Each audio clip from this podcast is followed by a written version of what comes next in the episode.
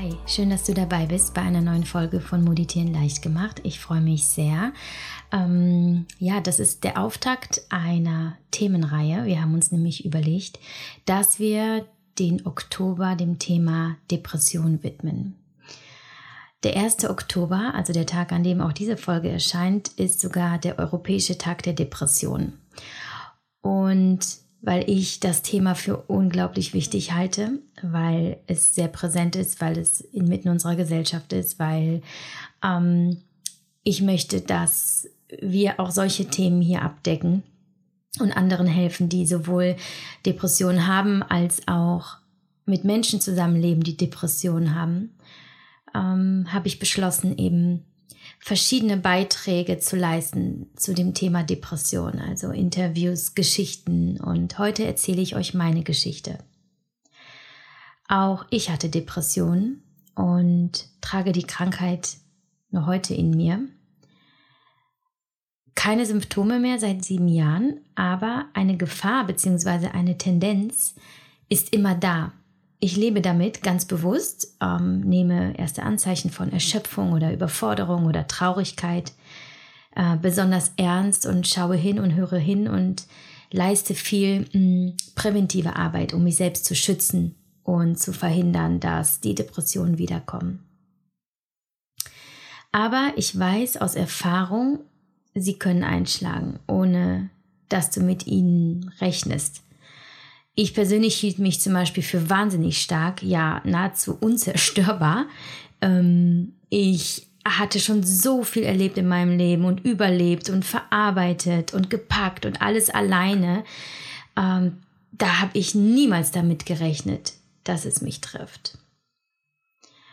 Und doch passierte das, da war ich 25 und ich erzähle euch jetzt, wie die Depression entstanden, beziehungsweise wie, wie ich diesen Zustand wahrnahm, ähm, wie ich es erlebte, was ich tat und wie ich vor allem da auch wieder rauskam. Also, es war so, ähm, ich war zu dem Zeitpunkt seit, ja, ich würde sagen, einem Jahr oder ein bisschen länger war ich Single. Ich hatte davor eine lange Beziehung gehabt, ähm, die auch sehr dramatisch auseinandergegangen ist. Ähm, Moment, ich muss mich mal kurz anders hinsetzen. So.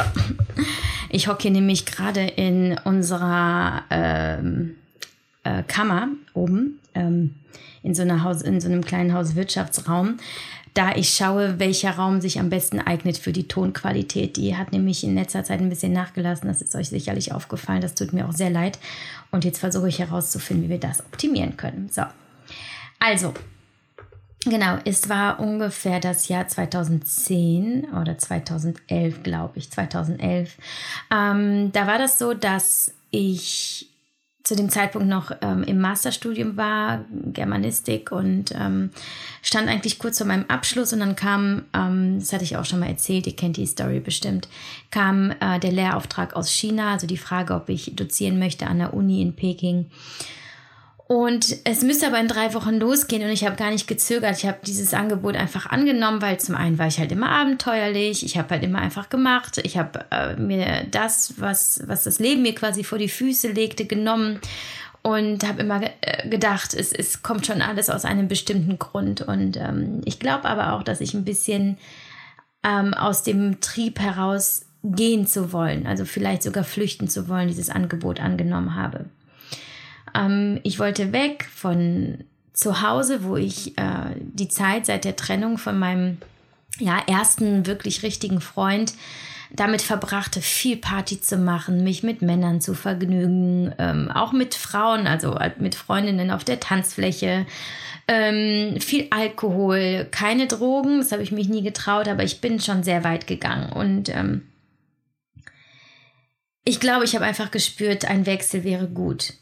Und dann ging ich nach China und es war, wie ich auch schon mal erzählte, eine unglaublich, ich glaube, ich habe sogar eine China-Folge, oder? Die verlinke ich euch in den Show Notes. Ähm, es war ein unglaublich krasses Jahr in China. Wirklich krass. Ähm, ich habe sehr extrem gelebt. Also zwar unter der Woche doziert, aber der Fokus lag eigentlich viel mehr auf den Wochenenden, die ich mit meinen neuen Freunden in der Pekinger Innenstadt verbrachte, Party gemacht habe, wirklich exzessiv, wenig geschlafen und ähm, unglaublich viel erlebt, viele Eindrücke. Und ich hatte das Gefühl, ich lebe wirklich so richtig wieder. Ich bin auf so einem Hoch und ich wollte da gar nicht mehr runter. Es war wirklich wie so ein, wie so ein Zustand von, vom High-Sein, den ich jetzt zwar so nicht kenne, aber so stelle ich mir das vor. Also irgendwo auch so eine, so ein, so ein Hormoncocktail aus Adrenalin und ähm, Endorphin und all sowas. Ja, und dann gab es halt diesen Mann, den ich irgendwie schon liebte, glaube ich. Jedenfalls wollte ich ihn sehr und ich wollte sehr von ihm, von ihm geliebt werden. Und er war aber in einer Beziehung und wir fühlten uns zwar beide sehr zueinander hingezogen, aber er war nicht bereit, seine Freundin zu verlassen und ich war dann nicht bereit, so ein Zwischending zu machen. Es war auf jeden Fall so ein bisschen dramatisch, so eine, so ein, ja, so eine, ja, so ein romantisches Drama, muss man schon sagen. Also irgendwo schon so eine Liebe zueinander und doch nicht der Mut, es zu tun. Und ähm, wir hatten eine sehr intensive Zeit und dann ging ich nach etwas weniger als einem Jahr zurück nach Deutschland und es war Winter. Ich war pleite. Ich hatte sehr viel Geld in China ausgegeben.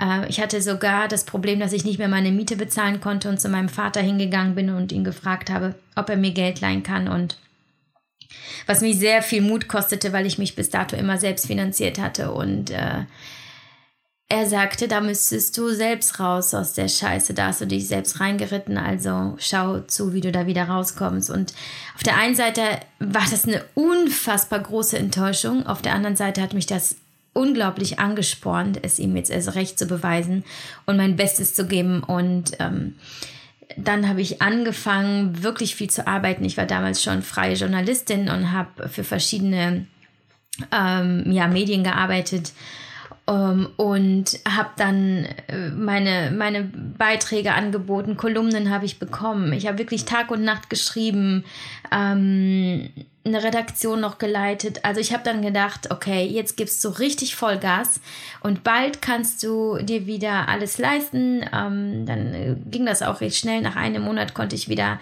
die offenen Rechnungen bezahlen und meine Miete und ich konnte mich sogar wieder im Fitnessstudio anmelden, was mir ja super wichtig war. Aber was gleichzeitig passierte, war, dass ich begonnen habe, Symptome zu ignorieren, die eigentlich schon alarmierend waren. Also ich hatte einen ganz starken Husten, der mich ähm, auch sehr einschränkte im Alltag. Also ich merkte, ich war sehr kurzatmig und ähm, einfach nicht so fit. Ähm, ich hatte Kopfschmerzen ohne Ende. Ich konnte nicht gut schlafen. Ich, ähm, ich hatte teilweise schon gar keinen Appetit mehr, was sehr untypisch für mich ist, weil ich immer gut essen kann. Selbst irgendwie so, so im Zustand der Wehen, der Geburt, äh, konnte ich mir immer noch einen Riegel reinschieben, egal. Aber das war schon so, dass ich, dass ich merkte, ich befinde mich hier gerade eigentlich in einem, in einem Ausnahmezustand und doch dachte ich, es sei ja normal. Ich würde ja halt unglaublich viel tun gerade und arbeiten und mich halt wieder ins Leben zurückkämpfen. Und ähm, was ich dann tat, weil ich habe halt Montag bis Freitag, Samstag unglaublich viel gearbeitet, ähm, bin dann aber die Abende am Wochenende ausgegangen und dann auch wirklich wieder sehr exzessiv und extrem mit viel Alkohol habe dann äh, direkt noch am Abend und vorm Schlafen nochmal Schmerztabletten reingeschmissen, damit ich am nächsten Tag wieder arbeiten konnte. Ich hatte kaum Schlaf. Ich hatte, boah, es mal äh, ja ganz klar sagen, ein gebrochenes Herz, weil ich den Mann verloren hatte, der mir sehr wichtig war in China. Ich war enttäuscht, von meinem Papa abgelehnt worden zu sein. Ich war eigentlich wirklich körperlich und mental völlig überfordert und habe es nicht gemerkt, dass ich einfach weit über meine Grenzen hinausgegangen bin und ähm, einfach versäumt habe zu pausieren und mal nichts zu machen. Und dann kam Silvester und wir haben Silvester bei mir in der Wohnung gefeiert und ähm, mit ja, vielen Leuten. Ähm, gute Freunde waren da, auch äh, aus der Schweiz, äh, die ich mal auf einer Reise in Thailand kennengelernt hatte. Es war wirklich ein super schöner Silvesterabend.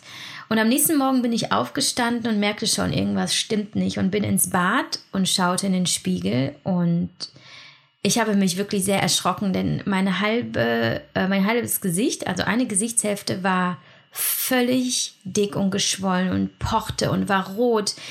Ähm, ich konnte aber nichts erkennen. Es war einfach, es war einfach nur ein Riesenschmerz und es war unglaublich heiß.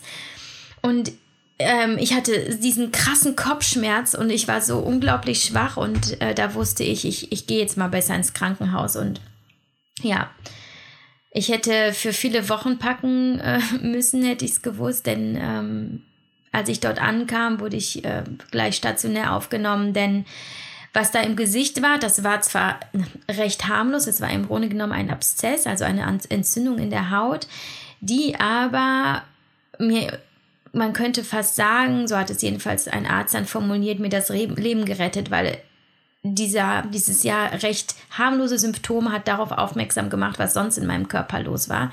Ich hatte nämlich zu dem Zeitpunkt schon eine ernste äh, Lungenentzündung und eine Hirnhautentzündung und war eigentlich völlig ausgebrannt. Und ähm, dieser Abszess war dann einfach nur, ja, letztlich die Folge eines völlig überforderten Immunsystems, das einfach nicht mehr kämpfen konnte. Und ich blieb da in diesem Krankenhaus ähm, am Tropf und konnte nichts mehr essen. Ich war völlig erschöpft.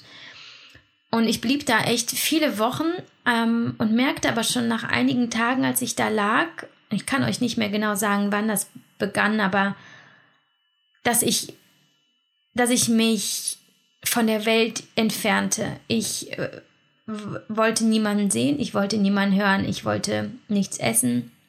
Ähm, ich fand jedes Gespräch anstrengend. Ich wollte nicht mehr als nötig mit den Ärzten reden. Ich habe niemandem Bescheid gesagt, dass ich da bin. Ich habe meinen Eltern nicht Bescheid gesagt. Ähm, ich hatte nur meiner besten Freundin Bescheid gesagt, die dann aber wiederum meinen Vater und meine Schwester kontaktierte, die dann aus dem Urlaub früher zurückkamen, was mich völlig völlig fertig machte, weil ich nicht in der Lage war, mit jemandem zu reden, ohne zu weinen. Ich war einfach nicht mehr die starke Javi, die ist, die ich sonst immer war. Also der, der Sonnenschein, der anderen ähm, Licht brachte und Freude brachte. Ich war, ich war einfach nicht mehr ich. Und ich wollte so nicht gesehen werden, aber ich wollte auch nicht mehr die Anstrengung aufbringen, für andere ein schönes Gesicht aufzusetzen. Ich hätte es einfach nicht gepackt und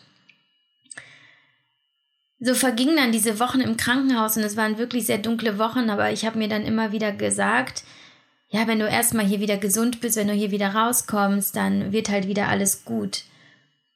Und nach drei Monaten war immer noch nichts gut.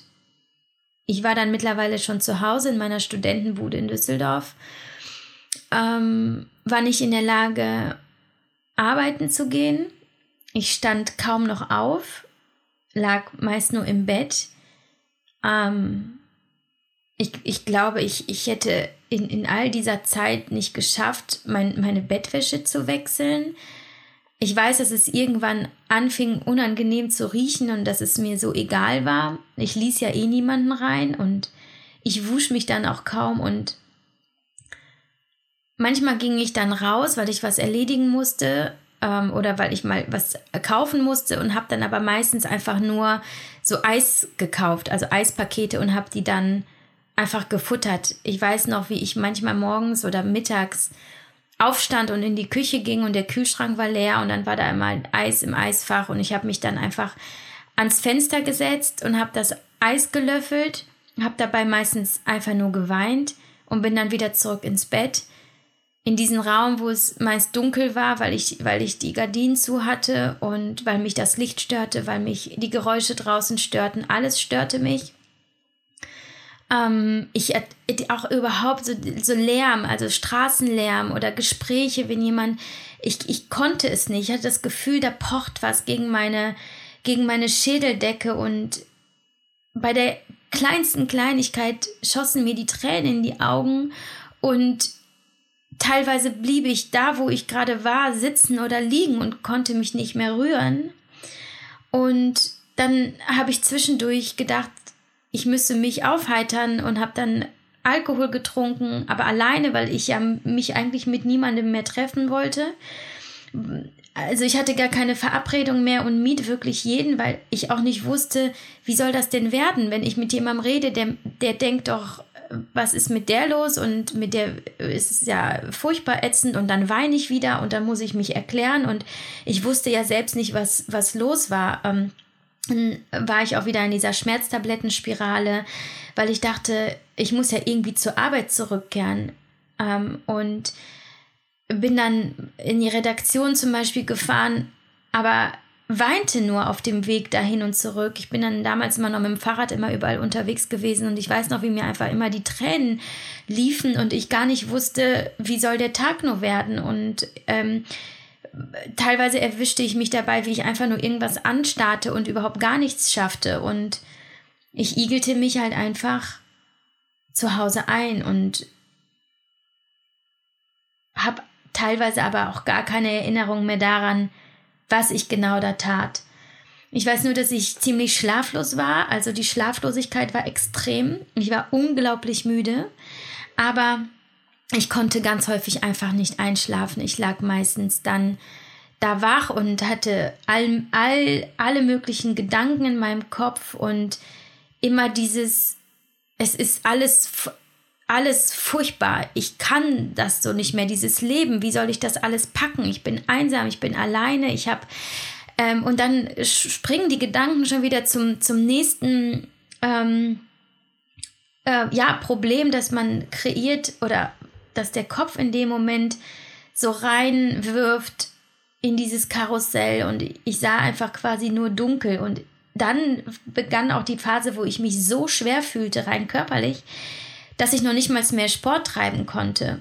Also ich hatte es ja nach dem Krankenhaus, als ich noch äh, irgendwie dann zu Hause war, zwei Monate circa, da hatte ich es mir wieder ein bisschen versucht, mm, weil ich dachte, es muss ja wieder weitergehen. Ich hatte ja Schmerztabletten genommen und so.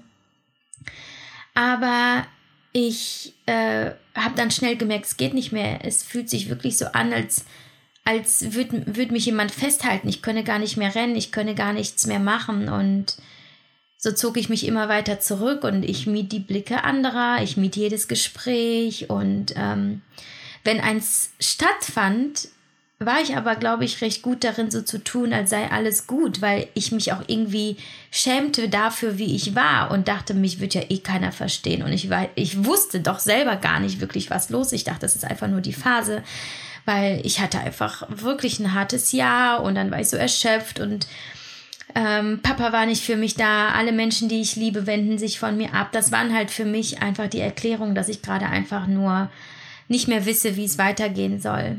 Mit Depressionen hatte ich ja wirklich mit 25 überhaupt gar keine Berührungspunkte. Und ich glaube, dass wirklich niemand wirklich was bemerkte. Und dass es mir ja gut gelungen ist, mich zu verstecken. Und dann war der Moment da, wo ich, wo ich einfach nicht mehr konnte. Und ich bin zum Hausarzt gegangen. Ich erinnere mich aber nicht mehr genau, ob ich hingegangen bin, weil es eine, einen Kontrolltermin gab oder weil ich irgendwas anderes oder wirklich, weil ich hingegangen bin, um mich ihm anzuvertrauen. Ich erinnere mich nicht mehr daran.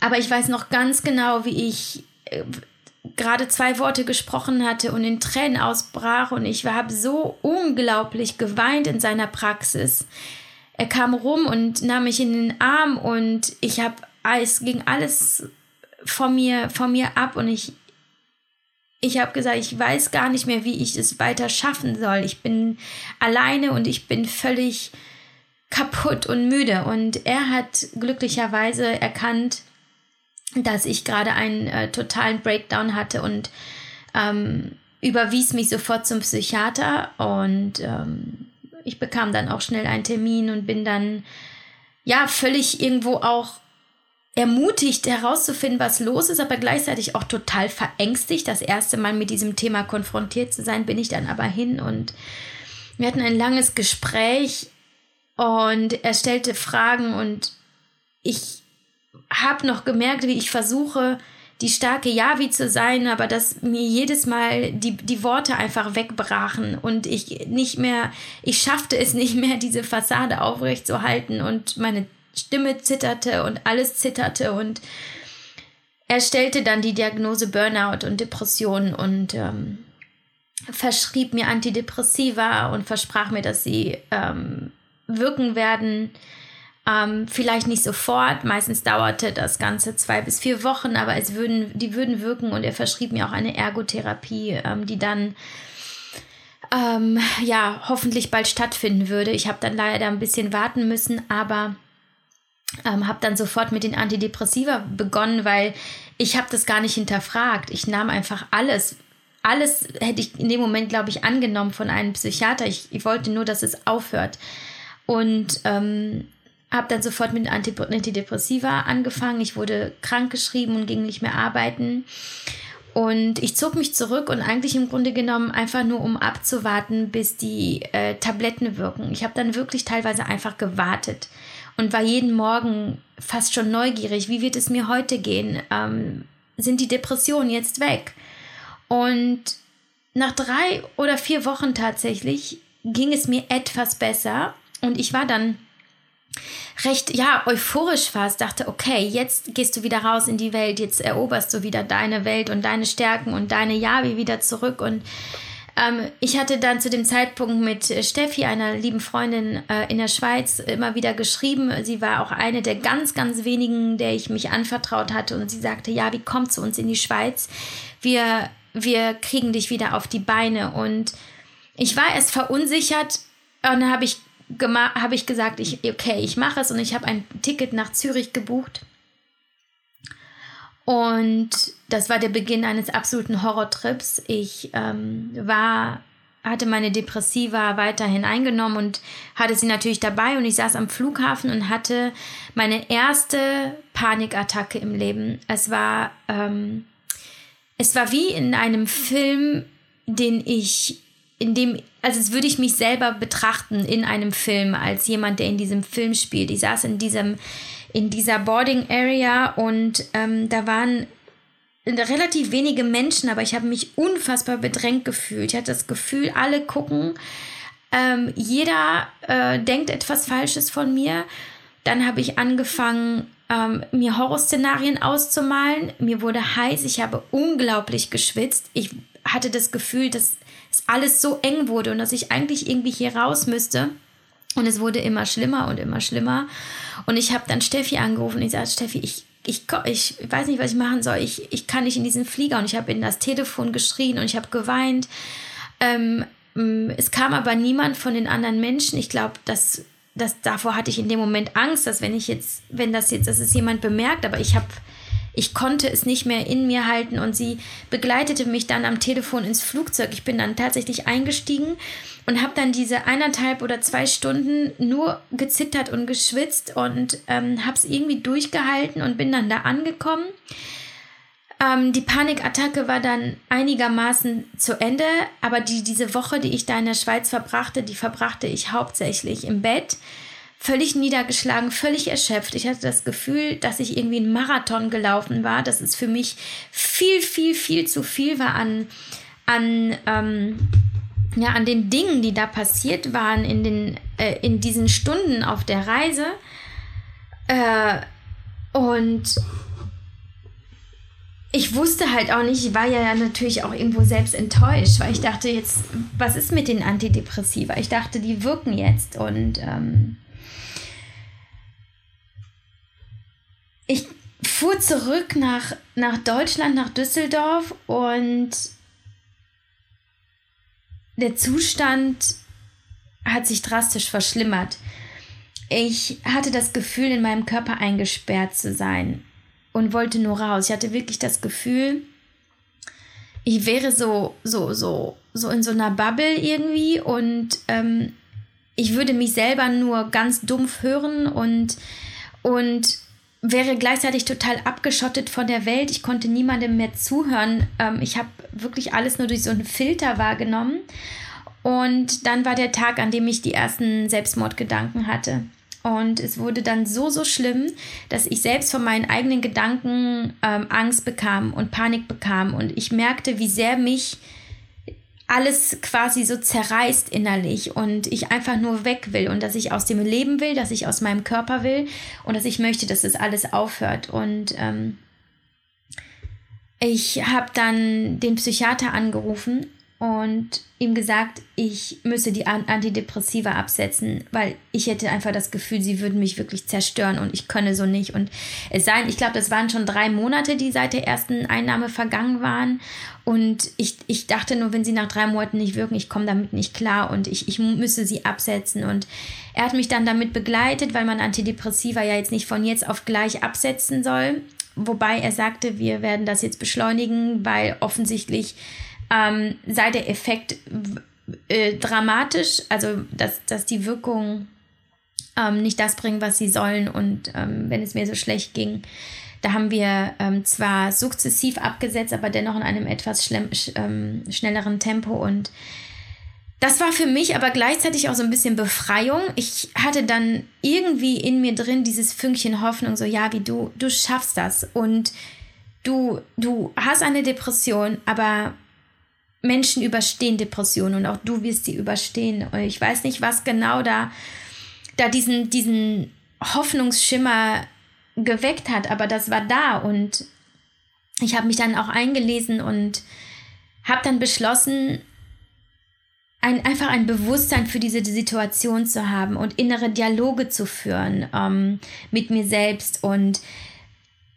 auch mich anzuvertrauen. Also ich habe hab dann viele Menschen, mit denen ich wirklich tagtäglich zu tun hatte, die in meinem engsten Kreis waren, informiert, einbezogen und es war großartig, wie viel Verständnis mir entgegengebracht wurde von Freunden und Familie, die dann halfen. Ich äh, glaube, bei mir war es dann so, dass ich diese erste depressive Episode dadurch bekämpfte, dass ich ähm, zum einen natürlich zur, zur Ergotherapie ging und dort lernte einfach ähm, das, was, was mich belastete, rauszulassen und nicht in mir zu halten und es zu verarbeiten und einmal mal zu realisieren, was ich mit meinen 25 Jahren eigentlich schon alles erlebt hatte, um das einfach mal zu begreifen. Ähm, und gleichzeitig auch einfach Disziplin und Kampfgeist. Also, dass ich diszipliniert beschloss, meinen Alltag zu meistern, Routinen zu haben, in Bewegung zu bleiben, also sowohl geistig wie auch körperlich und mir zu sagen, es geht weiter, es ist nicht leicht, aber es geht weiter, weil mh, mm, ich dann wusste, dass dieses Einigeln natürlich so der Instinkt ist, den man hat in einer Depression und dieser Rückzug. Und sicherlich ist es auch nicht ganz vermeidbar. Es ist sicherlich gar nicht vermeidbar in der ersten Zeit, gerade wenn man gar nicht weiß, was los ist und einfach nur traurig ist.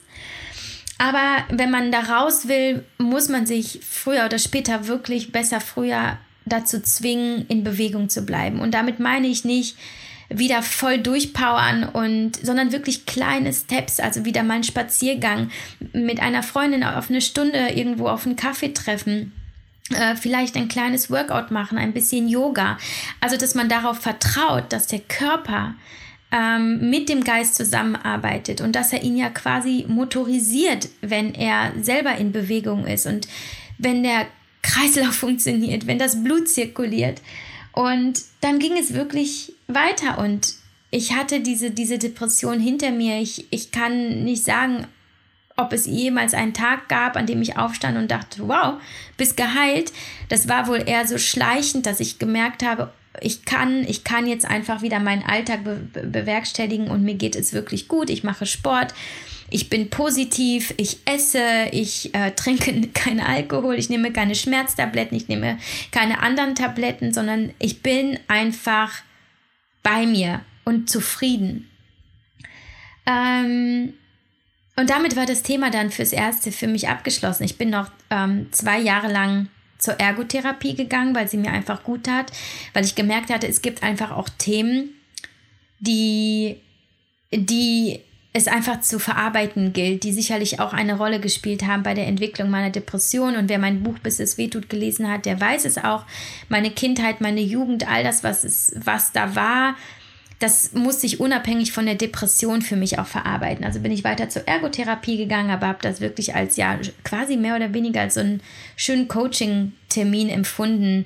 Einmal die Woche, später war es dann vielleicht mal einmal in zwei Wochen, eine ganze Zeit lang nur einmal im Monat, aber dennoch regelmäßig. Und dann 2013 hatte ich meine zweite depressive Episode.